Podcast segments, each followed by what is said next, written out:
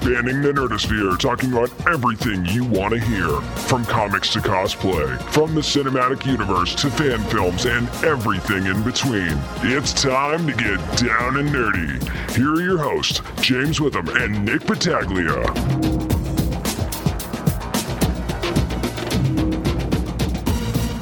Here we are, nerds and nerdettes, the 146th episode of the Down and Nerdy podcast, where Nick and I do solemnly swear that we will faithfully execute being hosts of the Down and Nerdy podcast, and we will do our best of our ability to preserve, protect, and defend nerd culture.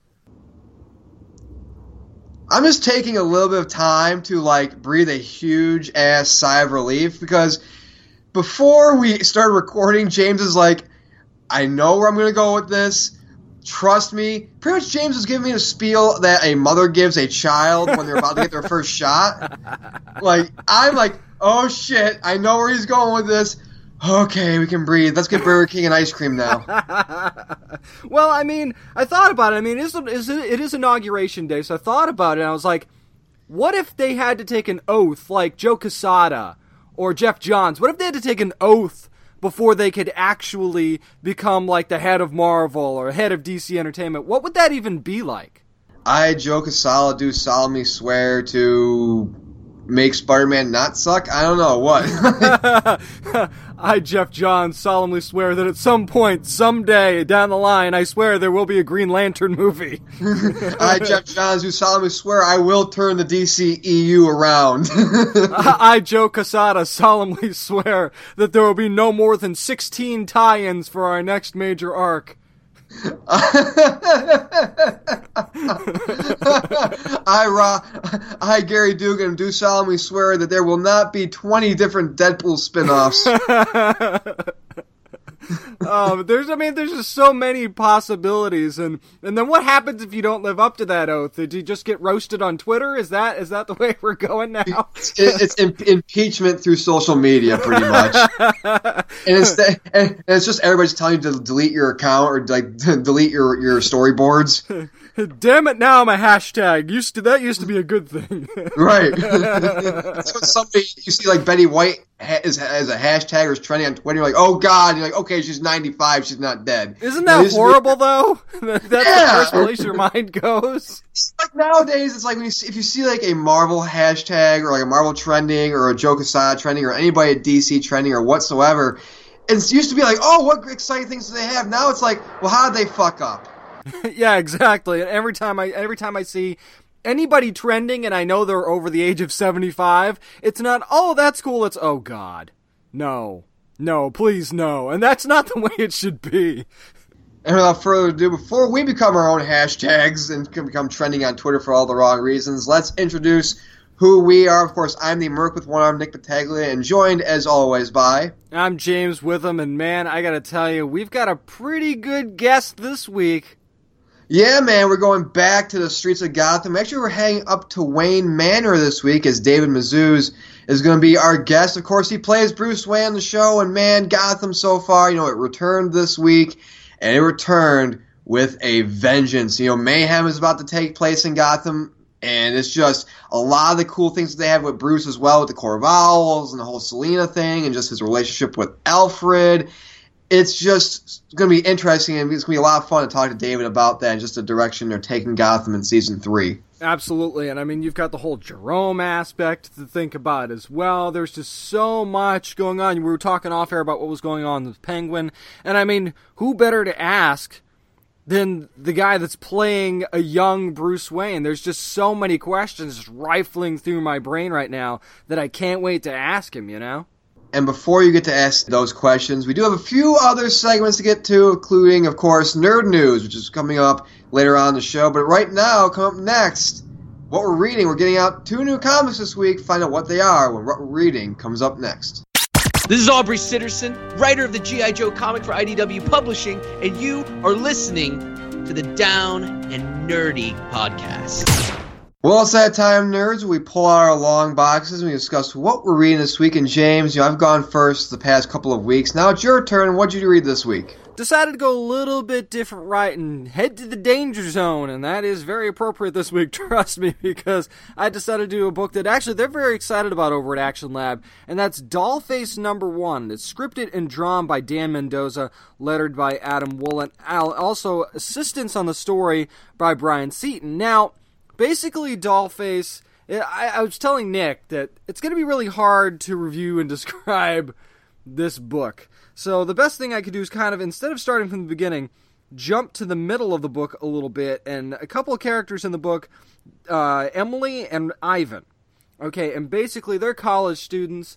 And what they've decided to do is they found this, or Ivan's found this program called the Necronomicon. Okay, and they've decided that with her doll-making skills to build a sex robot.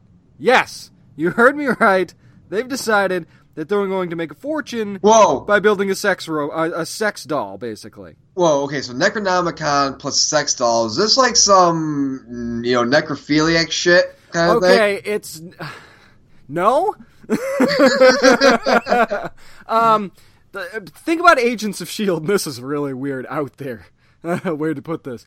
Think about what they do with Ada on Agents of S.H.I.E.L.D. and how they built her and she's very lifelike and she's got lifelike skin, yada, yada, yada. It's kind of like that, but using this Necronomicon, it's almost like a Ada meets Frankenstein, but built as a doll, like a literal doll kind of thing. So it's like Frankenstein meets Agents of S.H.I.E.L.D. meets Puppet Master. It's, yeah, very much like that. And I mean, when you say doll, when I say doll, it's like, action figures, how they have the joints, the elbows and stuff like that, and you can kind of see. Yeah. She looks like that. Okay. So that's the best way that I can possibly describe it. And her name is Lila, by the way. Not that really matters that much in this book, because it's very much a, as The Rock would put it, it doesn't matter what your name is kind of scenario. Well, I mean, she's a sex doll, so it's kind of like, what's your name? Whatever you want it to be. Yeah, and they very much have taken that attitude when they were building her. Let me just say that I'm going to preface this, and I'm not saying that this is a bad thing, okay? I don't want anybody to get the wrong impression. If you are easily offended in general, or if you're not comfortable with overly sexual dialogue and a lot of heavy language, this is probably not the book for you, because, I mean, if you want to recall our interview with Aubrey Sitterson last week, when we were talking about nicknames that he wouldn't want, one of the nicknames that Nick chose is actually in this book. Yeah, fuckboy is actually in the book. So, and I'm not kidding, okay? That is actually in this book. Now, not to say that it's not a very entertaining story, because it is, and there's something that goes on with Ivan in this book that I don't want to spoil, so when you read it, you kind of get the sense for yourself. There's something different about Ivan in this book, and the way that he interacts with Emily, when you're actually telling the story of the quote-unquote present day. Now, what Lila is trying to do is integrate herself into the world, because now she's no longer like a sex doll. She's a witch killer. She goes out and tries to kill witches and stuff like that. And she has like a kind of a radar for who a witch is and who isn't. So they do come across a witch. Things get a little out of hand, but then something happens. And again, I'm trying not to spoil parts of this book, so you can read it for yourself. Something happens that is a little bit unexpected and takes the story in a different turn, because they're trying to find all the witches and they're trying to kill them all, basically, which, hey, I guess that's a good thing, right? So they're trying to find all of them, and they need a certain thing to be able to find them all, because there's a section of this program missing to where they cannot find all the witches, and they found a way to fill that missing piece, but it's because of something that happens midway through the book. I'm just picturing, this is what I really want you to do. I want you to go to your wife and just have her read this and record her expressions as she's reading this. Oh, God. I'm going to be honest, dude. I don't think she'd get past page 5. Not that page 5 is like the be-all, end-all bad page of this book. It's not. I'm not saying it for that reason. I'm saying it because... Pam, if you're listening to this, he's throwing down the gauntlet. It's, I'm just gonna say it because this is my opinion. This is not a book for ladies. Okay? It's really not. It's really not there. It is funny in spots. It's also awkward in spots. Even for me, and I'm no prude, but even for me, it's like, this is a little awkward in spots. And it's meant, I think it was meant to be written in a satirical way. Right. So I can't come out and say, oh, the writing was terrible. It wasn't terrible. Right. But a lot of times, especially in writing, satire can be taken as serious, and it can be mistaken for that. It can cause people to be like, well, what the hell's going on, and everything else like that. So I understand where you're going with this. Let me just say, I see what you're going for over there at Danger Zone and Action Lab. I understand. I see exactly what you're going for, and I think that for what they're going for, they're doing it exactly right. I mean, if this is the direction that they want to take and the tone that they want to take with it, then they definitely hit it out of the park for sure. It just seems like, and I was telling you this off air, it's like, there's kind of a story, but it feels like in this first issue, it hasn't found its focus yet. And I think part of that is because they need to tell the reader, okay, how Lila came to be, and a little bit of the backstory on this other witch that they met. We got a little bit of that going on as well. So I think that a little bit of that is to blame for them not really having a set direction for this book in this first issue. But, I mean, definitely they go for the comic relief and they go for it hard. So, how's the art in this, and what would you give this? The art is actually really good. I mean, especially you're trying to make her as much of a doll as possible, but she's still getting hit on by dudes because, they built her to be a sex robot for a reason, or a sex doll for a reason. So obviously she has those certain physical characteristics, but the art is actually very, very good and very detailed. It definitely has a cartoon strip type feel to it at times, which I actually think lends itself to trying to tell you, okay, this isn't a serious book.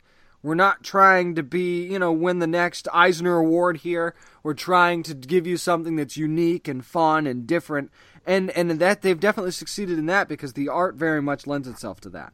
I'm just waiting for the panel where like in an ER waiting room, and you see they have a guy that has like a nail in his head, and that person has like bandages around their arm or whatever, and there's just a guy with like a sex robot stuck to his dick. I mean, trust me, there are problems that would definitely lend itself to there being a hospital needed. Right. In this book, but I'm not sure that that's an option for them, nor does it need to be an option, but the reasons for that are also explained in the book. I just don't understand guys. I mean, we're, of course, men, but I don't understand men wanting to put their dicks in something that has gears in it. Like, what the hell? Like, this can't go wrong. I think the less we try to explore that, the better. Because it enters a very dangerous territory there. I mean, if it comes with an owner's manual, don't fuck it. Like don't. I mean, I know we're men and want to stick our dicks in everything, but I mean, if it comes with an owner's manual, don't stick your dick in it, please. Don't. You have to be smarter than that. Let's just. That's all I'm gonna say. You have to consider certain things, okay? And things break down too. Let's keep that in mind as well. So, with that, it's so difficult to rate this book. So I'm gonna give it a pickup only because you almost can't not be a little intrigued. What's going to happen next, just because and the intrigue almost isn't to do with the story. It's almost more to do with, I got to see what they do this time. It's almost like you have to see how far they can push it in the next issue. And if that appeals to you, then yeah, you should definitely try this book. If it doesn't, and you want a really good story and you want good characters that you can relate to. Now, I don't see too many characters that anybody would be able to relate to in this book, so just keep that in mind. I mean, it can definitely be a fun story. I wouldn't discount it entirely, but just keep all of those things in mind when you're thinking about purchasing Dollface #1. Well, that was a riveting review, James. Hey, I haven't tap danced that much since the last time I saw Bing Crosby on TV. Which is a long time ago. That was a long time ago. Pull out the VHS tapes, boys and girls. But, I mean, you know, speaking of things breaking down, I, of course, this week went to the Boom Studios and decided, you know what? I loved wrestling growing up. I haven't watched wrestling a lot since, you know, I got out of high school, really. But, you know, this whole new partnership that the WWE has with Boom Studios and doing these comics really intrigues me. So I decided to go with WWE number 1, of course, from Boom Studios. It's written by Dennis Hopeless, illustrated by Serge Acuna, colored by Doug Garbark, and letters are done by Jim Campbell. And I mentioned breaking down because this first issue deals with the breaking down of the Shield and Seth Rollins turning on Dean Ambrose and Roman Reigns and going to the Authority and stuff like that. So this starts off, of course, with a Money in the Bank match where Seth Rollins is the winner of this, and he gets help, of course, from the Authority. And after he wins Money in the Bank, he's pretty much, you know, in his Seth Rollins mindset of, I'm going to dominate the world, I'm the best, I'm going to, you know, he wants to pretty much go to Triple H and cash in his contract that same night, but Triple H says no. And so pretty much this whole story, this whole first issue deals with Seth Rollins possibly having regret on joining the Authority and him getting, you know, a little testy with Triple H and, you know, him saying, I want to, you know, can I cash in now? And Triple H is like, not now. Can I cash in now? Not until after WrestleMania, after you beat Randy Orton. And so it's just kind of like you reap what you sow in a sense. And it's a nice kind of lesson that they put in here. And I'm not going to lie, you can understand, okay, he did turn on the Shield, so that's going to cause, you know, at least Dean Ambrose to kind of be pissed at him. Oh, yeah. But Dean Ambrose kind of comes off as a dick in this issue. Like, yeah, it's funny. It's funny because what I loved about the one shot that they had before this, which told the first part of the story, so if anybody wants to read the first part of that story, go get the WWE Then Now Forever one shot because that's got the first part of it. But what I love is it's almost like if you love the promos that they do in matches and stuff, this is that, but what these comics are doing is it's giving you like 10 times more than what you would get there. And it gives you... And now, one thing that I think that we should... Because I read this issue as well, is they're in character, correct? They're in character, yeah. They, like, for example, you know, Triple H, his real name is Paul, but they call him Hunter in this. So, yeah, as you mentioned, this is very much like a backstage promo over 20-plus pages. Yeah, I want that to be clear to people. It's not like you're getting the behind-the-scenes of Seth Rollins' life is really like outside. No, this is very much this is an in-character story throughout, so I want to make sure everybody knows that. Yeah, so, I mean, again, like, you know, it's like Seth Rollins is swimming, and then you have Dean Ambrose doing a cannonball on his back, and, you know, it's just, you know, things where, you know, with Roman Reigns is that, I will say this, I mean, I've seen him wrestle, I've seen him do promos.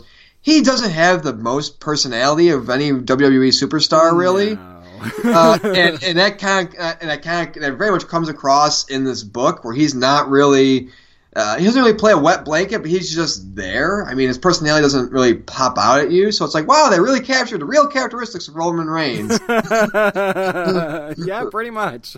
But, I mean, you know, it's just, I like the way that Hopeless captures everybody, the way they act and stuff like that, because the way that they are in the ring is the way they are, you know, behind the scenes and everything else like that. So it does give you that nice feeling to it. And of course, you know, there's scenes where they're in the WWE offices, and it's just like there are little glimpses of like, well, maybe this is like a behind the scenes thing. But then you realize, wait a minute, it'll come out as a promo. And it's not a bad thing at all. The art in this really detailed, really, really, you know, you know, I mean, if you've read Boom's comics, it has that Boom feel to it.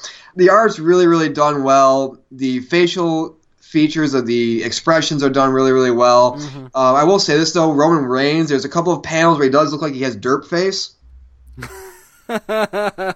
Well, I mean, if you've ever caught Roman at a bad moment on Raw, that happens a little bit. And this also makes me feel like I'm a guy who I work out almost every night, but I look at these the way that these wrestlers are. I know they're wrestlers, but I'm just like, Jesus Christ, what am I really doing in the gym? But it's just, no, I mean, the story I feel is really good because you're getting that divide between the Shield and the Authority, and kind of you're building up that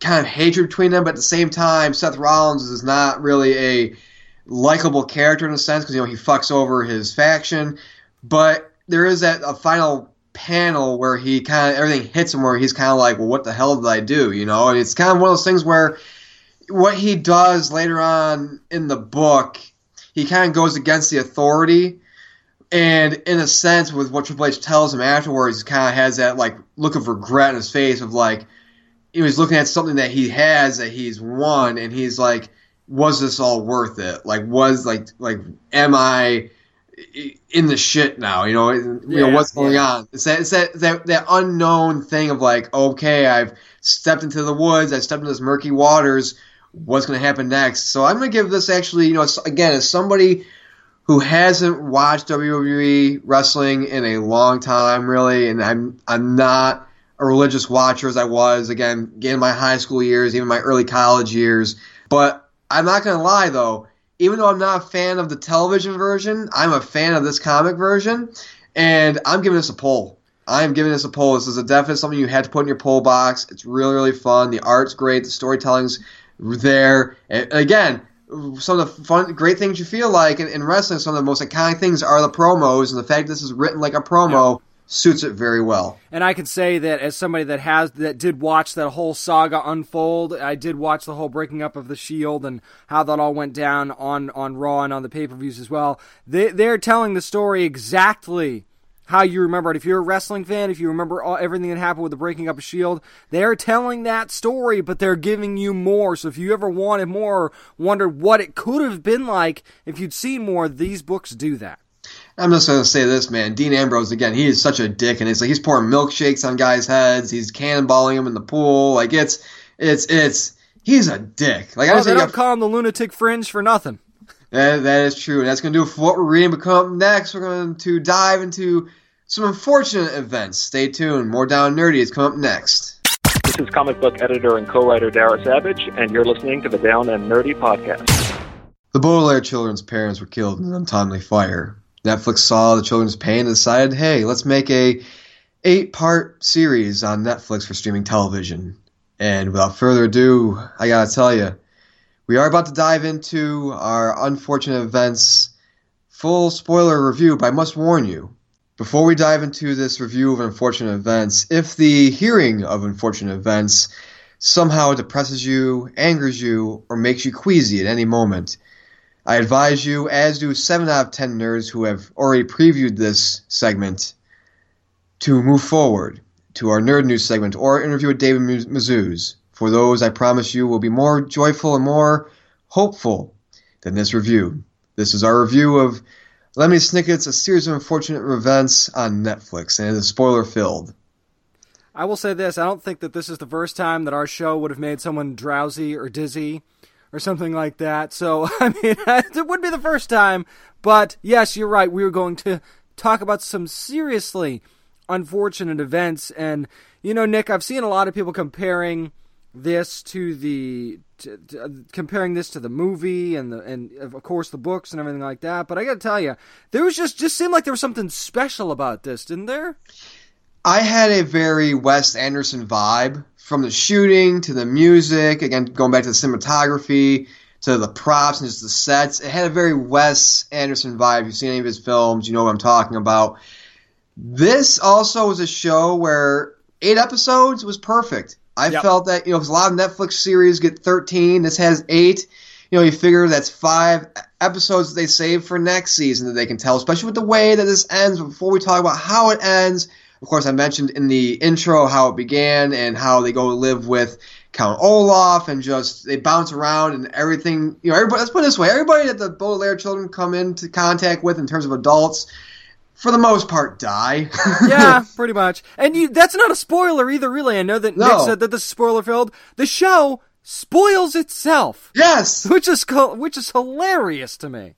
Yeah, and if you watch, and this is why it's important, if you know, we have fast forwarding features and stuff like that, but you know, you binge watch a show and it has an intro in the beginning. You kind of want to, okay, let's fast forward through a little bit, but this one you don't want to because they have Neil Patrick Harris sing the plot of each and every episode pretty much and what's going to happen. And it's quite smart and hilarious, actually.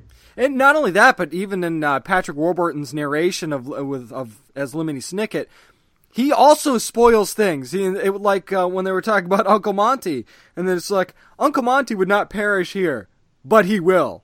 Yeah. It's like, what? The thing is that the characters in this show have such a straightforwardness to them that it comes off as like very blunt and sometimes goofy. For example, Mr. Post, played by K. Todd Freeman, when he's like, "It's a wonderful day. Your parents died in an unfortunate fire." Right. Like, exactly. It's like savage, man. Like no chill. Like these characters have no chill when it comes to stuff like that. But in a sense, it brings out that kind of like satire-y kind of laughter in a dark, depressing time, you know, and it's really something where, talking about Mr. Poe, as the season goes along, and this is kind of a detriment to the show, but it's I understand what they're doing with the characters. By episode 6, 7, you're kind of like, okay, these characters are getting annoying as fuck in terms of stupidity.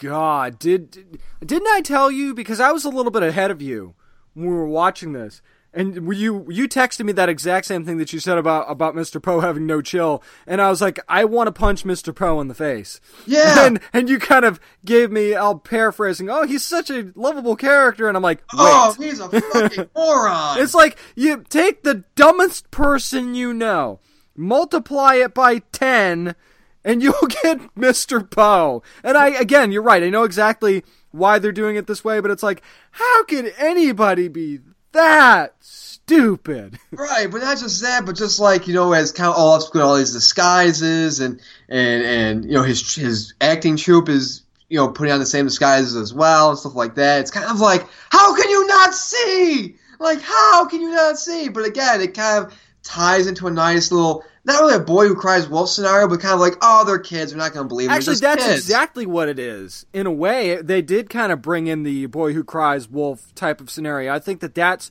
part of it, but the problem is that once you find out it's the wolf the first time, shouldn't you give the kids a little bit of the benefit of the doubt?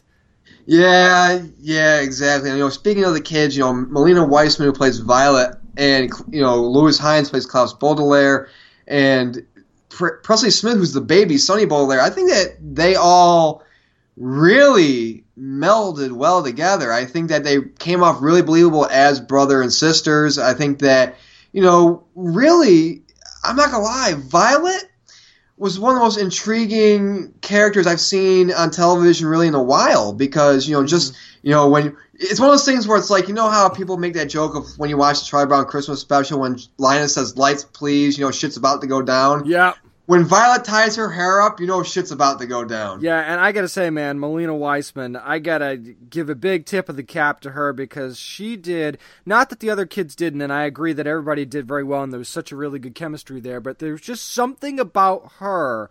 I mean, when she had her spotlight moments, she just commanded the screen and made you pay attention. And she just did such a good job, and her delivery, just the delivery alone of her character and the way that it was so deliberate, the way she delivered her lines and the way that she portrayed Violet Baudelaire, I just think there was something special about it. Yeah, and of course what I liked about the way that they scripted this whole first season of the show is that each kid, especially between her and Klaus, have this moment of acceptance of like, well, our lives are kind of shit. We have to accept it for what they are. You know, for example, like when they're in the lumber mill and Klaus is like, we gotta go. And she's like, well, we can't really go. You know, we must stay. And it's kind of like, she's like, well, shit, I fucked up. We should have left. I should have believed you, because he becomes hypnotized and stuff like that. They each have their own little senses and timings of self-doubt, which I liked. And I liked that they waited to give you that point of conflict until right towards the end of the show, because it made it matter more for me. You know, it seemed like, you know, okay, we're together, and then all of a sudden, when things look almost their darkest, there's this point of conflict, and it surrounds around whether or not their parents were responsible for that huge fire. And then you're right, Violet does have that sense of regret, but it makes you care about it more because they built it up so well until almost the end to bring that out. So I thought that was a really good decision on their part. And by building it up, this was something that the show does really well, because in the first episode, Patrick Warburton as Lemony Snicket tells you that this is going to be a story that does not have a happy ending whatsoever. But what they do very smart is they inject, kind of like what Danny Boyle did in 127 Hours, they inject certain scenarios, certain beats or plot points that make you think, oh, maybe Lemony Snicket doesn't know his own story. Maybe this might have a happy ending. Yeah. And then the rug gets pulled from under you, something happens, and you're like, well, damn, we're back to square one. And I just got to say this, man, too, is that what they do with father and mother in this, I think was smart as hell. Oh, it was so smart. Talking about what I just said with the whole, maybe this is going to have a happy ending after all. Nope, not at all. Yeah, you want to talk about having the rug pulled out from under? We had the rug pulled out from under us with that scenario. I think that they made that, because they made you feel so much like, okay, your parents are alive, and they are going to meet up with them, and what they did with the door as well. And then you go, well, shit. You know? Especially if you haven't read the books. And by the way, for anybody that doesn't know, these 8 episodes cover the first 4 books in the series. Yeah. Each book got 2 episodes, and you're thinking, well, that can't be enough. It really was, wasn't it? It was, and part of me felt like, again, going back to the whole 8-episode setup, where I'm like, if they went 13, I felt that had been too much. I felt that where they ended it, because again, this is based on a book series, so it's kind of like, well, how long can Netflix really stretch it out, and will this get to a point to where they have to pull a Game of Thrones and be like, well, we have to go off the books and do our own thing, and could that cause some problems? So really, it's, as you know, as producers and showrunners go, it has to be that line of like, well, where do we cut this off and how do we do it? I think 2 episodes on each book felt really, really, really, really good job. Absolutely. And I mean, what I loved was the way that they handled each book, you know, and anybody that hasn't, you don't have to read the books, by the way, to enjoy this show, not at all. So don't think that going in. What I want to say is that it's the way that you had to interpret it that I think was difficult. And Lemony Snicket, of course, which is the pen name for David Handler, who's the author of these series, he was telling Entertainment Weekly, he said, one of the things that was difficult in adapting this to TV is that when you're reading the books, you can say something like, and I'm paraphrasing here of the interview that Entertainment Weekly did, where if you're reading a book, you say to yourself as a reader, oh, I hope they look under the table. But in the show, you literally have to pan the camera under the table so you know what's going on. So he said, if anything, that was the biggest challenge in adapting this. But I think they did that so well because it was deliberate when it needed to be deliberate. It was not when it didn't need to be, and it gave you that sense of mystery as well. So I think just the way they put this together, and I don't really want to compare it to the movie, but the way that they put this together, I think they did a fantastic job. I haven't seen the movie, nor have I read the books. I really went into this thing blind. And I will say this, Neil Patrick Harris's version of Count Olaf was stupendous. Like, he was fantastic the way that he acted and everything else like that. And he had this sort of goofiness, but also sort of charm. Even though he is an evil fucking man, Count Olaf is. Oh, totally. He has a certain sense of charm to him in this show that Neil Patrick Harris brought. And again, I can't compare this to Jim Carrey's version because I haven't seen the movie, nor would I if I had seen the movie. But I think that for what the angle they were going with this, and I think that, you know, you look back at when we reviewed Emerald City last week, what's one thing I said about Emerald City that I didn't like about it was it tried to be too serious. It tried to be too thought out in its realism. This show knows what it is. It knows it's based off of these goofy books with these goofy characters, and it said, you know what? We're going to go with this, and we're going to run with this. We're not going to try to reel it in too far into being serious, but we know in certain parts we have to reel this in to make it sort of believable in a sense and not go off the rails, slapstick, goofy.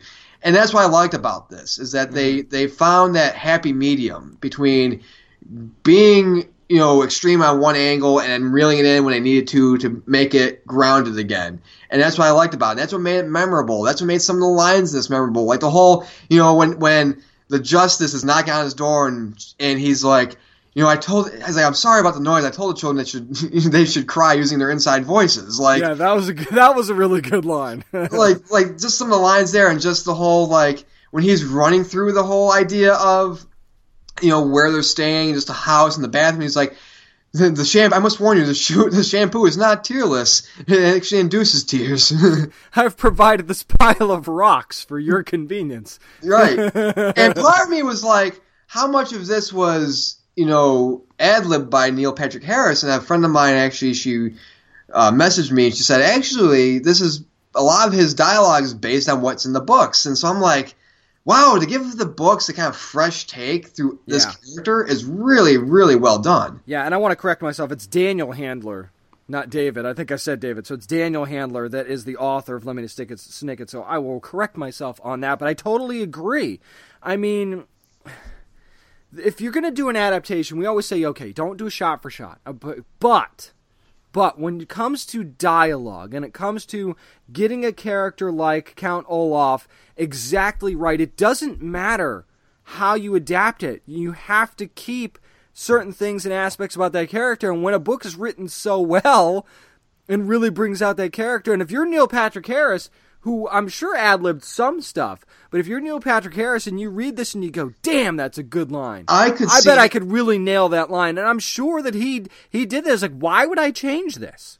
I could see him getting an Emmy for this, or at least a nomination for this, or a Golden Globe or something, because his portrayal was fantastic. And, you know, somebody who's not credited in this, but when you hear the Goo Goos and the Gagas, I immediately think of Tara Strong. I'm like, that sounds like Tara Strong. And Oh my God, it's Tara Strong voices Sonny Baudelaire. So, I mean, big shout out to her, because it's just, it's amazing. And again, going to Count Olaf's troupe and just who they cast for that, I mean, I will say this. If I needed to look at my future, if I ever lose my left arm, the hook-handed man is my fucking future. Yeah, pretty much. Usman Ali just did so well. And I'll be honest, I didn't know he was the foreman right away, but when I found out, I was like, I'll be damned.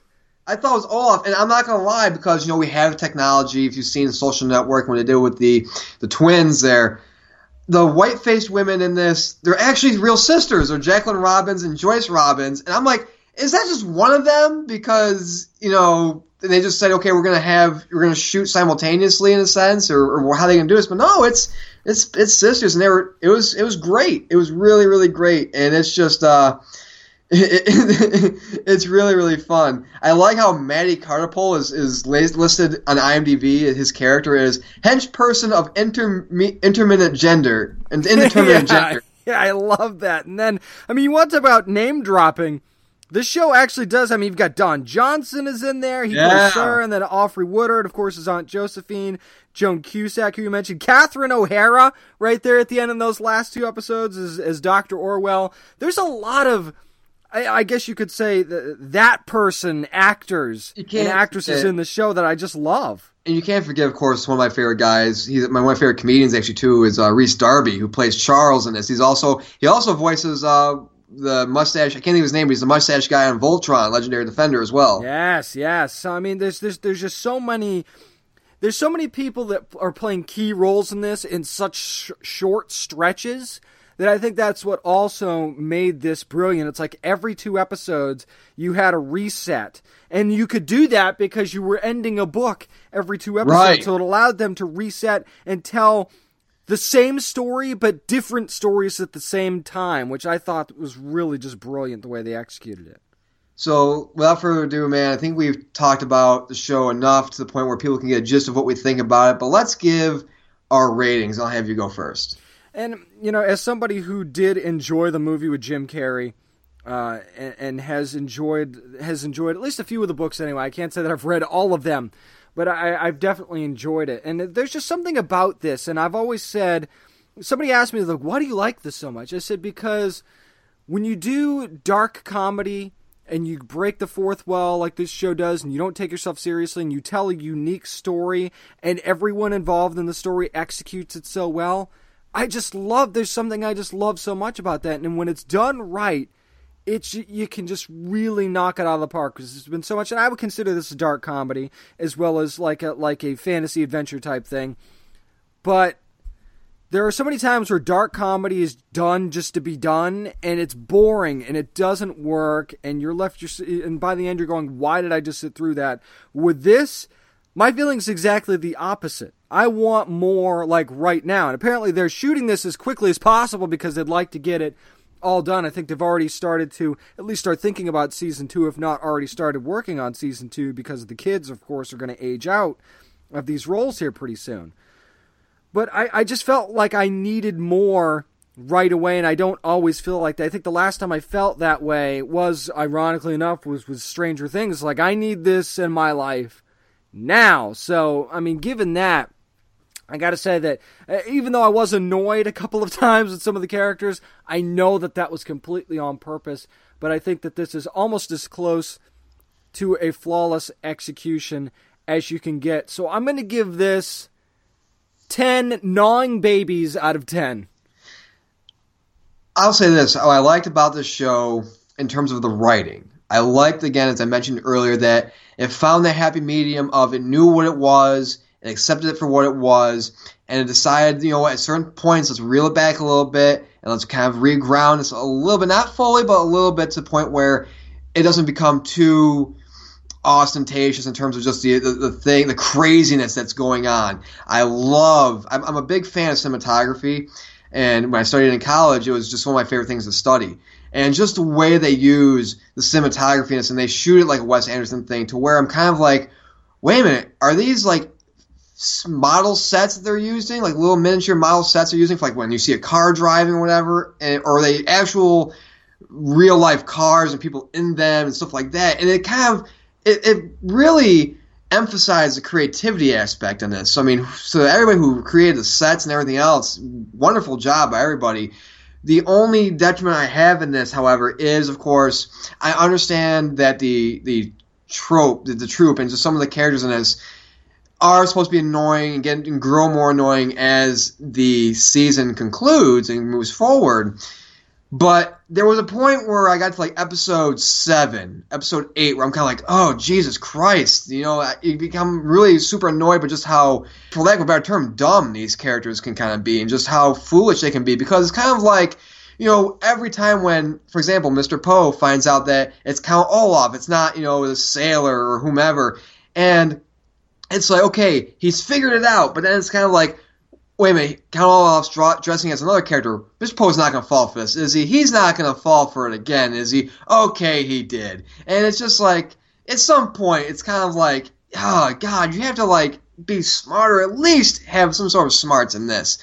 But it was a great show. The acting, I thought, was stupendous. I laughed numerous times. I will say this, as you said with Stranger Things, this did give me that kind of like I need it now Netflix moment. You know, outside the Marvel shows, this gave me that Stranger Things vibe of I need season 2 now. Outside of that one detriment of the characters, I will give this 9 out of 10 theater troops. I think that's fair. I think that's pretty fair. And that's going to do it for our spoiler-filled review of Lemony Snicket's A Series of Unfortunate Events, which you can catch, of course, season 1 on Netflix right now. All 8 episodes are streaming. But that's going to do it for Geektainment. But come up next, it's Nerd News. We have a bunch of it, including the Nintendo Switch's price and some things that we might not have liked about a couple other stories that happened during the week. This is cartoonist Scotty Young, and you're listening to Down and Nerdy Podcast.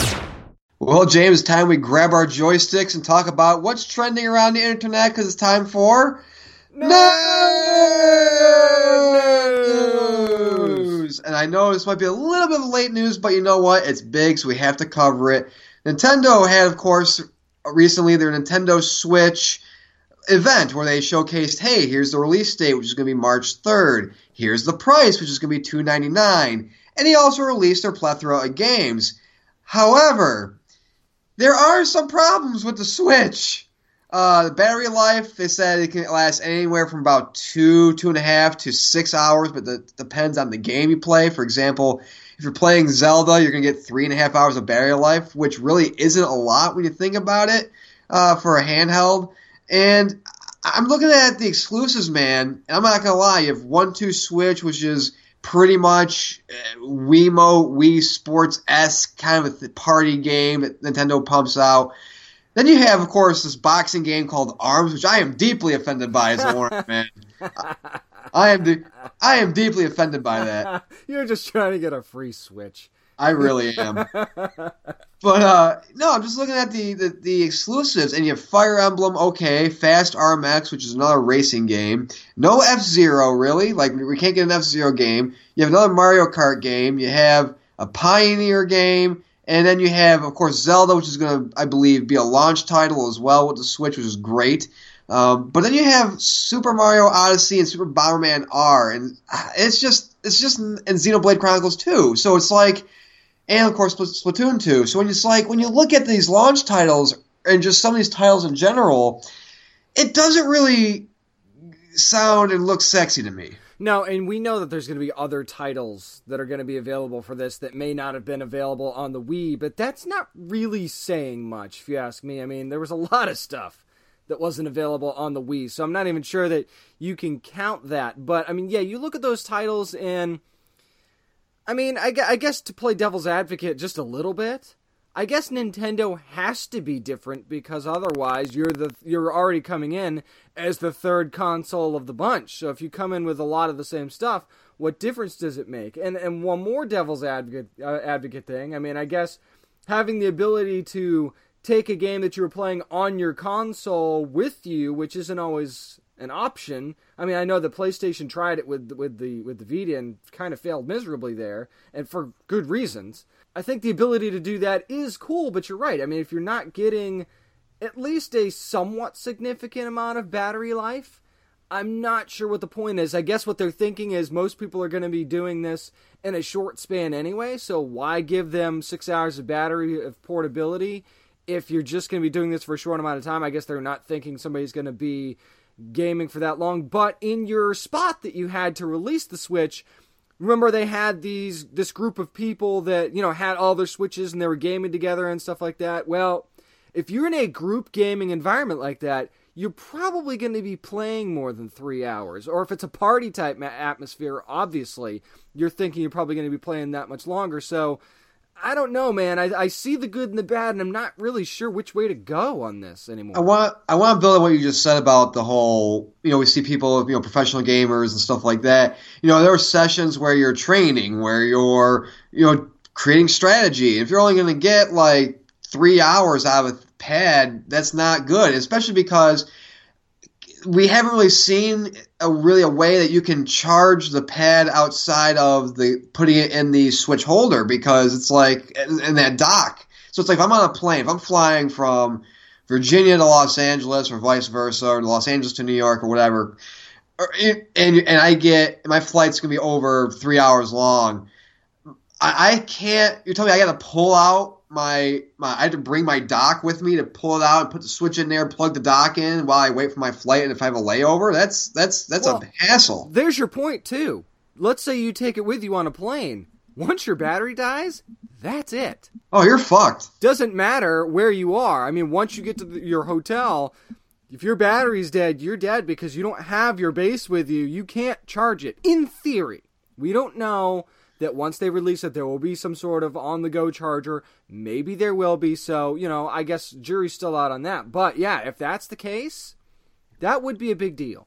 Another problem I have, too, is just Nintendo is really pricing themselves out in terms of how much their controllers, stuff like that, cost. Like, a controller, like a Joy-Con controller, something like that, outside of the Switch, when you buy it, it's like $70-$80. That's a lot for a fucking controller. And it's a behemoth. Yeah. You know, and that's part of the problem. I mean, that's one of the things I didn't like about the Nintendo 64 when they made that switch to the Nintendo 64 was the controller was a beast. You know, going from what you had to the SNES to Nintendo 64, right. That was a pretty big change. Like, not so much now, but back then that was a huge change. And now you look at the controllers comparatively, I guess you could kind of compare it to the Xbox One as far as controller size is concerned and amount of buttons and stuff like that. But yeah, that's why you got to put it at $70, $80 because it's a behemoth, and maybe you wouldn't have had to if it was a little smaller.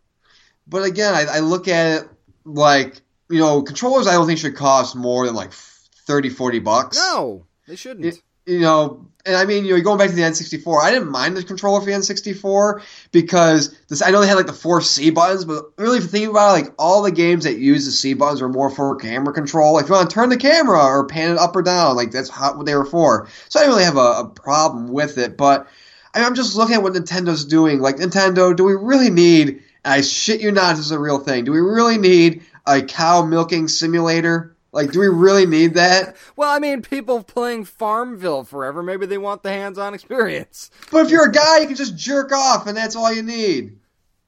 Well, I mean, it's kind of a different experience. Well, you're milking something, either way. I don't think you'll be putting that in your cereal, though. Or at least, God, I hope not. But, I mean, another thing that really grinds my gears about this whole Switch thing is because Nintendo is like, okay, we're going to make the jump to, you know, have a paid online system, a paid online format, you know, like Xbox Live. Yeah, here we go. And PlayStation Network. So, you know, PlayStation Network, you pay the subscription fee, but you know what you get? You get the chance to, hey, here's a code for, you know, a sale in the PlayStation Network store for half off digital downloads, or, you know, the network itself is just say, you know, there was a time in James when we reviewed, you know, Infamous Second Son and Dishonored. We did that because they were half off. They were like $7 a piece in the PlayStation store. But Nintendo's like, you know what we're going to do? Once a month, we will let you rent, not buy. This is for $5. You're paying for this fee for online stuff for $5 a month. We will allow you to rent for 1 month. An NES or SNES game. Not one you can choose, but we will just randomly release one, and that's what you'll get once a month. That's bullshit. Not only that, what you want to do with the Switch is you want to get people to stop buying the Retron consoles that you can buy at old school video game stores and get the old school cartridge games. What you're trying to do if you're Nintendo is to get people to stop doing that. And now for the third time? They're not doing it right. Like, even with the Wii, when they had their Nintendo Vault, sure, you could buy a game and save it, but guess what? Once your Wii dies, that's it. Yeah. You got to rebuy the game over and over and over and over again. Guess what, Nintendo? I've got a little bit of knowledge to drop on you. You're not Disney, okay? No. Disney has found an uncanny way to sucker us all into rebuying their movies over and over and over again every time there's a format change, and we always say we're not going to do it, but then, damn it, yes you are, you're going to do it anyway, but at least Disney has given you the digital copy option, whereas Nintendo, you've got to have some sort of a cloud, man. You've got to build up some sort of credibility to where if people are buying these games, or like you said, renting them, which is the biggest bullshit part of it, of the whole thing, give people the opportunity to be able to take these games and put them somewhere and know, okay, I have this, quote-unquote, in theory in the digital world forever.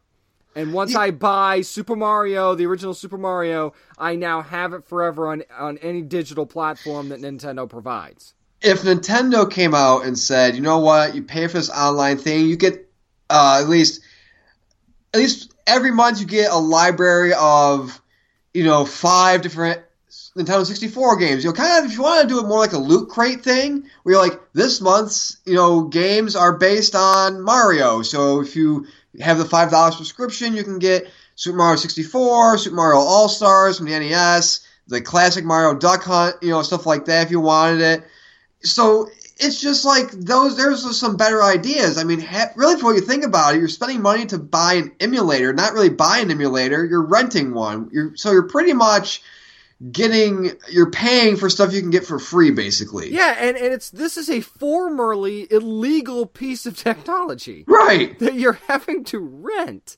Think about that for a second. And not only that, now, I will say this. If they decided to do the rental thing, like you said, for $5, if for $5 for 1 month, I could rent the entire Mario catalog, that's different.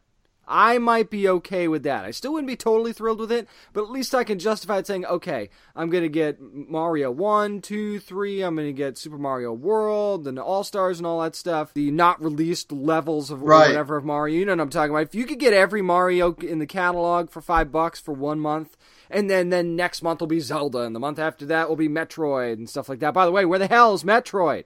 Right, where's Metroid? Everybody's like, oh, Skyrim's coming. I'm like, Skyrim's like a 5-year-old game. Like, why? It's a great game, but don't be like, it's a brand new Skyrim. Right, the fact that you can now play it on Nintendo just means that Nintendo's finally decided to sack up and get with the program. That doesn't mean that it's a great thing. It's, oh yeah, if you want to buy the Switch, you can also get Skyrim. I mean, I guess that's a good thing for some people, but you're right. Don't act like it's a new game. But my final gripe with this thing is just, again, you have this $5 subscription service, and you mentioned the whole rent thing. I'm like, just buy. Just give me an option to buy it. Like, if I can have, you know, a digital copy of, like, Super Mario All-Stars, Super Mario World, or Metroid, or whatever, like, that's fine. If my Switch dies and I lose that, that's fine. You know what I'm saying? Like, or maybe you'll be to a point where, you know what, if you have to create a profile, which I would think you would, you save it within your profile. That's what I'm trying to say, yeah. Or you save it to your cloud. Like, it's one of those things, you know, like, it's one of those things that stays with it. Like, it stays with your profile or in the cloud or whatever. So you never lose it if in case your Switch dies or something happens to it or it gets damaged. So you don't have to lose, you know, the games you've purchased or that library you had. And it just sucks because when this first announcement came, we were so happy. Like, oh, you can do this, this, and this. And now when the details come out, you're like, oh, God. And again, the problem you say about going back to the NES consoles and the old school consoles, Nintendo has a very terrible business practice where what they will do is they will literally – I've had friends that have called. My sister got my brother-in-law Nintendo NES Classic for Christmas. And Nintendo, what they will do is they'll say, we sold out of things everywhere. But what they'll do is they'll limit – how much of a certain console they'll give to retailers. Like, even Walmart. Like, Walmart here, I called. They're like, I'm like, how many NES Classics do you have? We have 3. 300? No, just 3. Yep. Nintendo just gave us 3. Like, are you shitting me, Nintendo? Like, they restrict how much they give. And they say, oh, we sold out. And they create demands. Like, Nintendo, demand was already there. You don't need to restrict how many things you give them, you know? Right, exactly. Like, I mean, you wanted to do 100, fine. I mean, that would still be kind of a dick move, but if you want to do 100, fine, and create buzz. But 3? Come on, man. Yeah. I mean, jeez. I mean, there are places, man, like, especially in smaller cities that I know people live in, some places, again, like big retailers like GameStop and Walmart, they only get one. One!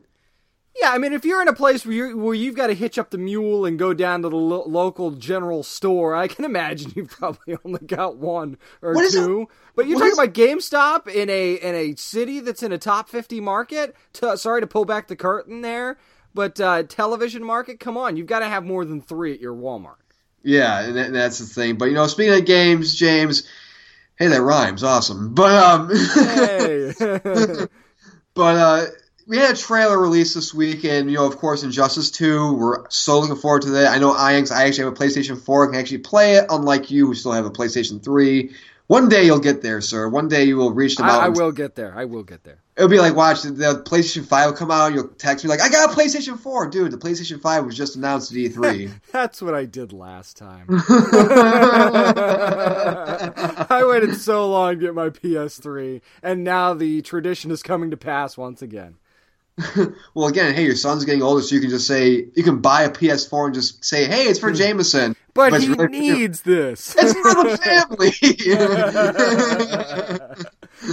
family. But, I mean, the trailer for Injustice 2 was released, and it's a glorious trailer. We'll get to the villains in a second, but, you know, it's a story trailer, so pretty much what it sets off is, carries off from Injustice 1, the Injustice version of Superman looks to be in prison, and pretty much it looks like, who knows, we see Supergirl attacking Wonder Woman, so could it mean that she thinks that, you know, or she's the Injustice's world version of Supergirl, so she's trying to protect her cousin? And it's just one of these things where they say the lines are drawn. We see Robin, you know, Damian actually as Robin in this, taking on his father Batman. We see Poison Ivy, we see Bane. I'm not going to lie, though, I saw Poison Ivy just because of the way the shadow looked. I thought that was Killer Frost for a second. Well, it could, and we know the Killer Frost has already been part of it. But yeah, when I saw Ivy, I was like, ooh. And they're going off the, and they're not going by the comics either. You know, you had Injustice, year one, year two, year three, and so on in the comics. They're going off of that, which I'm totally fine with, by the way. I like that the fact that the comics are going to stand on their own. But there is precedent with Damian going against his father in the comics. But Supergirl's the wild card here.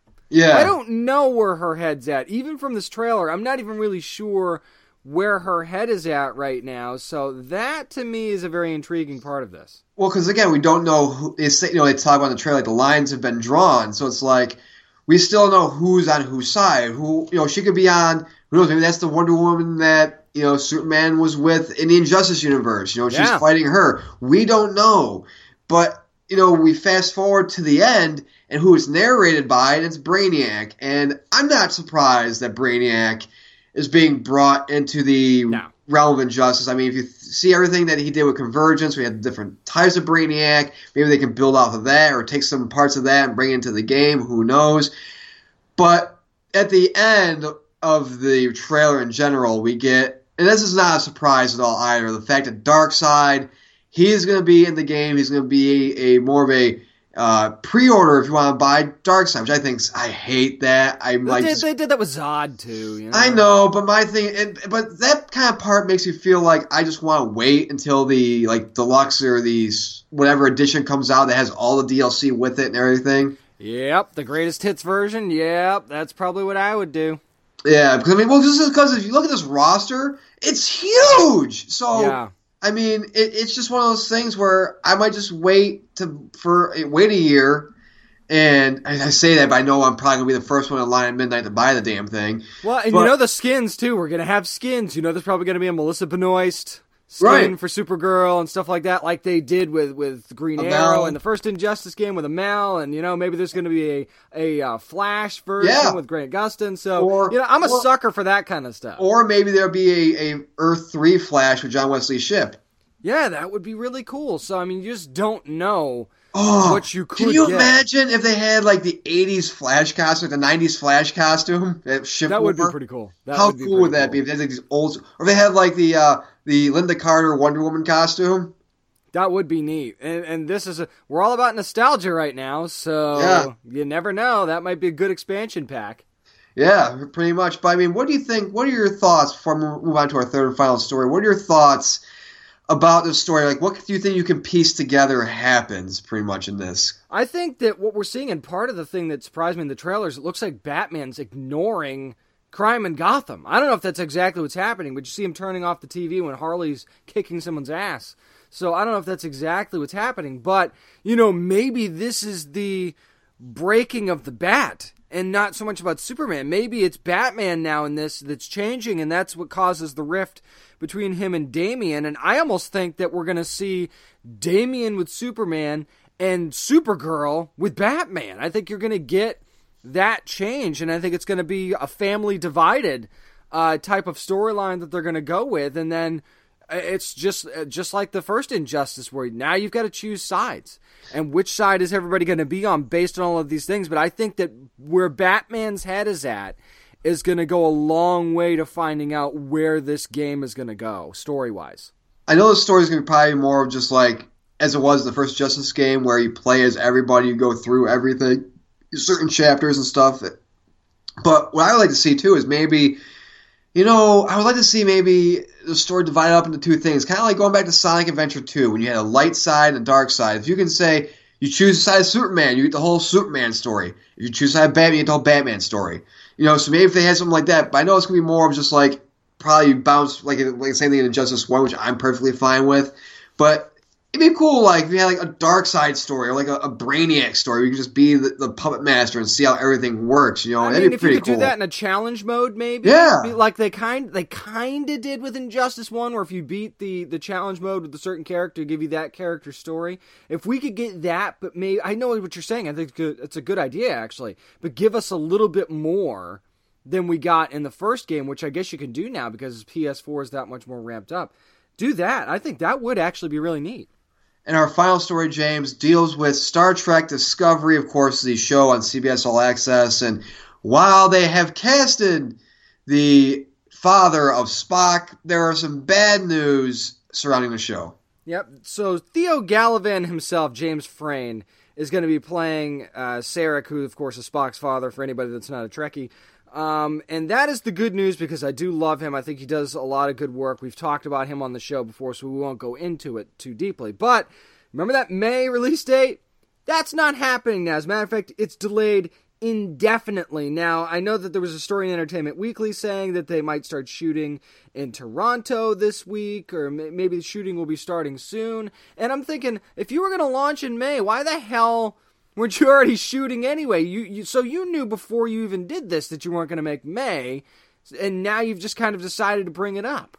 A part of me, I mentioned this to you off air last night, a part of me thinks that because this is on a streaming service that's pretty new, CBS All Access, that the budget for our Star Trek show, I know we saw the promo trailer, which had the ship fly off and everything else, but it's going to be a pretty expensive show for a streaming network. I know it's CBS, but it's an off-branch thing. You know, the budget at CW isn't the same as CBS. Let's just put it that way. They're different budgets, stuff like that.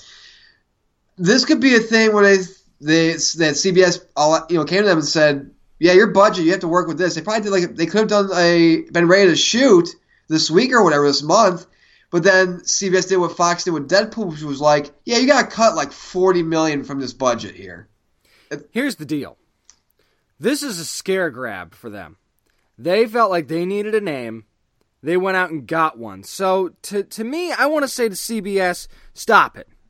Stop trying to adapt these properties. I mean, you had your chance with Supergirl. You thought the budget was too big, and you kind of blew it. And luckily, somebody saved the show. You don't. So to me, it's like you either don't know what you're doing with these properties, or you don't have the money, like you said, to do what you're doing. And either way, the only person that ends up getting screwed in this deal is us, the fans. So I just kind of want CBS to stop trying. If you want to spend all your money on slow motion close-ups on CSI, that's your business. If that's what you want to do, if that's what you think has the cool factor, then fine. You want to try and go younger? You're failing miserably, because every time you do, you screw it up. Or you try and adapt the wrong thing. It's sad to me that they can do a better adaptation of Hawaii Five-0 than they can for Star Trek. And I know the budget thing is totally different. I'm not discounting that at all. But you seem to be more focused on being able to get MacGyver right than getting Star Trek right. Not only that, but remember, they had to replace their showrunner, too. Yes. He left. And this was supposed to be the be-all, end-all from the Roddenberry universe showrunner, and then, no, but he'll be staying on to do yada, yada, yada. Okay, that doesn't make me feel good at all. No, not at all. Whenever you see this person is no longer a showrunner, but they're going to stay on as like a smaller role or whatever, pretty much what you're saying is they might be around, but they might not. But their fingerprints really aren't going to be on this as much. Yeah, and they were parading him around like the Queen of England every time they did something, talking about this show, saying, "Well, remember, look who we've got, so you don't need to be nervous." And then everything they've announced since then is making me nervous. Yeah, well, something that's not making me nervous, of course, is who we have coming up next on the Down and Dirty Podcast, David Mazouz, who, of course, plays Bruce Wayne. He's going to be joining us to talk about Season 3 of Gotham, The Court of Owls, and more. That's coming up next. Hey, this is Drew Powell from Gotham on Fox. You're listening to the Down and Dirty Podcast. Well, the Mad City, not really more mad than it is right now for these January episodes on Gotham on Fox every Monday night at 8 p.m., and how about this? We have got Bruce Wayne himself this week. It's David Mazouz. David, how you doing? I'm great. How you doing? We're doing excellent. As a matter of fact, before we get talking about this season on Fox, which has been insane, let's talk about the fact that you've been playing a young Bruce Wayne for more than anyone else has in the past. So do you feel like that kind of gives you a unique perspective on who Bruce Wayne is as a character? You know, I never thought about that, but that's an excellent point. Yeah, I mean, just playing Bruce Wayne in general, even if it was for 2 seconds, is such a blessing. I can't even put it into words, because every time I think about it, I don't even know what I feel. I feel shocked. I feel blessed. But like you said, I mean, yeah, it was almost 2 years now. It's kind of insane that this is that this is still going, and I'm playing Batman as a kid. I mean, it's wonderful. I don't even know how to put it into words. And I mean, like you said, yeah, it does give me a unique perspective on who the character is, and I think it gives me a unique perspective on who his past self is, how he got there. I think one of the things that I find really, really cool is when I open the script and I see some sort of Easter egg or hint or foreshadowing to who he's going to become. There's a huge one coming up in a couple episodes. It's always so cool to see that and see how he developed these iconic and famous traits of his, how they came into being. I always find it fascinating. Yeah, it's awesome. I'm rambling, but yeah, it's great. David, within Gotham's first three seasons, we have seen Bruce challenge the Board of Wayne Enterprises and do other numerous types of betrayals, yet in some cases he still sees the good within the people. Does that say more about his willingness to forgive or certain people's ability to change? Wow. That's a deep question. I mean, that's my deepest one all day. I have to think about this one for a second. I think Bruce is very complicated, as any person is. I think that one huge thing that tells us a lot about Bruce's ability to forgive, or his ability to see possible change in people, is when he doesn't pull the trigger on Max Malone. I'm sorry for anybody who's listening that isn't caught up. That was like almost a year ago, so your fault. I think you're good. You know, he has the upper hand. He's been obsessing about this moment for a year and a half. Everything he thought about, every action that he made was so that he would find the man who killed his parents. That was his sole purpose. That was what all his determination went towards in the entire first season and the first half of the second season. And finally, he gets this moment, and he has the upper hand. He's pointing a gun at the man who killed his parents, the man that ruined his life, and he has the chance to ruin his, and he doesn't pull the trigger. And I think he realizes in that moment that nobody is beyond redemption. And I think that's why, honestly, My Batman Never Kills. I think that's why he takes the Joker to Arkham every time he captures him, instead of snapping his neck, which he could easily do. And I think probably it would save a lot of lives, and it would prevent a lot of destruction, a lot of damage. But Batman has this amazing, like, I don't even know what the word is, but yeah, this profound will to forgive and to see possible change in people. And I think that's something that makes him who he is. And Bruce is learning that. And I think, actually, like I said, I hinted towards it before, but in a couple episodes, Bruce will make a huge decision that's along those lines as well. Matter of fact, there's a lot going on in Bruce's life right now. I mean, especially with everything going on with Selena and her mom, and you mentioned him looking for his parents' killer. Where do you think Bruce's focus is right now? You know, I think at the beginning of the season, after everything that happened with Indian Hill, he was super hell-bent on taking down the Court of Owls. He found that there was this secret group. He realizes they may be behind my parents' murder also. He wants to bring everybody to justice. I think as of that point, all his detective work has been on figuring out who killed his parents and bringing us to justice. And so he finds out at the end of season 2, he finds out about this secret council, the secret court that is controlling Gotham behind the scenes, in the shadows, mysteriously, and he wants to bring them down. Once he kind of makes a deal with the devil in episode 2, again, if you're not caught up on Gotham, I'm going to go through a lot of stuff right now, so should probably turn it off right now. He makes a deal with the devil, and his focus kind of, he doesn't have anything to do anymore, because in order to keep his loved ones safe, he has to stop his investigation, and that's all he's been doing for the past 2 years. And so I think he kind of has this free time and that he never really experienced before, which leads him to do some more fun things, like take things to the next level with Selena. I think that's kind of what he's been focusing on since then. Then later on, a couple of episodes later, he comes in contact, you know, with the whole thing with Ivy, and meets this Whisper gang, and so his investigation into the Court of Owls yet again continues and resumes. And I think that's where he's at right now. And I think he's really focused on bringing them down. But also, I mean, this whole thing with Selena will also be consuming for him for the next couple episodes. But yeah, I think that's where his head's at right now. I'm glad you brought up the Court of Owls, David, because in this recent week's episode, a little more was revealed about what Bruce and Selena stole from the Court of Owls. So without spoiling anything, what can you tell us about the artifact and if and how the court will respond?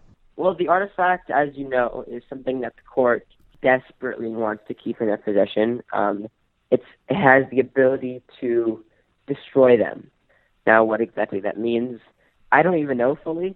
So I couldn't even hint towards it because I don't even fully comprehend it as of now. And the way the court will respond, well, I mean, the court's going to respond not well. They know Bruce is investigating with them and investigating them. And by the time we come back from our second break in the spring, they're going to do something to him that will change his life forever. And it's going to be traumatic. It's going to be a huge, if not the biggest moment in his life so far besides his parents' killing,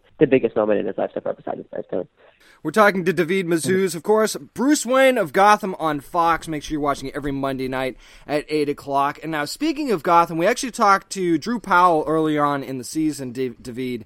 And if there was any one person on the show that he hasn't worked with that much, he said he wanted to do more scenes with you. As a matter of fact, he went on to describe this scene where Bruce and Butch are having a drive somewhere on a road trip. So I know. How do you think that would go? Yeah, how do you think that would go? And is there anyone you'd like to work with more? I think we should do it right now. I think it should be a spinoff series. So you want the Bruce and Butch hour maybe on Fox.com or something. Yeah, exactly. Fox.com, driving with Butch and Bruce. Drive through Gotham, driving through the nice neighborhoods, the bad neighborhoods, seeing all kinds of shady figures. We need to find those nice neighborhoods in Gotham. I know Bruce lives in one. We need to find more of those. Yeah, they're not very existent right now. Bruce lives in one, but I think that's the only one that exists. You know, I don't think Bruce lives in Gotham. I think he lives like on the outskirts of Gotham or something. Because we always refer to like, you know, like when Alfred's like, oh yeah, I was in Gotham today. You know, he lives in Gotham. It's kind of like Long Island. It's in New York City.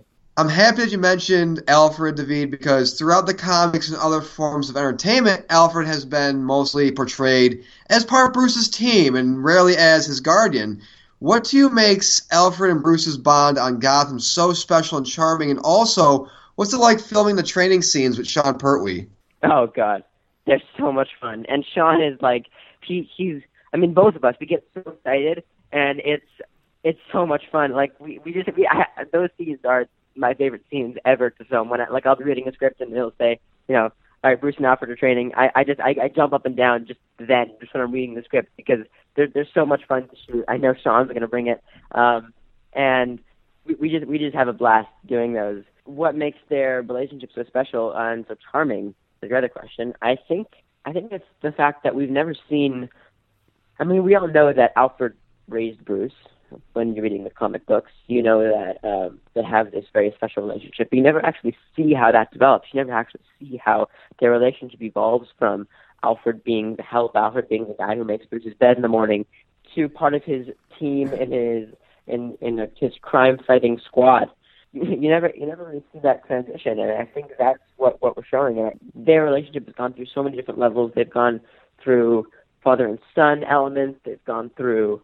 And I think now they're partners and they're working together, and Alfre knows that Bruce is going to continue on this path of justice with or without him, dangerous or not. And I think Alfre just kind of has resigned to the fact that he's going to do it, and Alfre just kind of has to be there for him to protect him as best he can.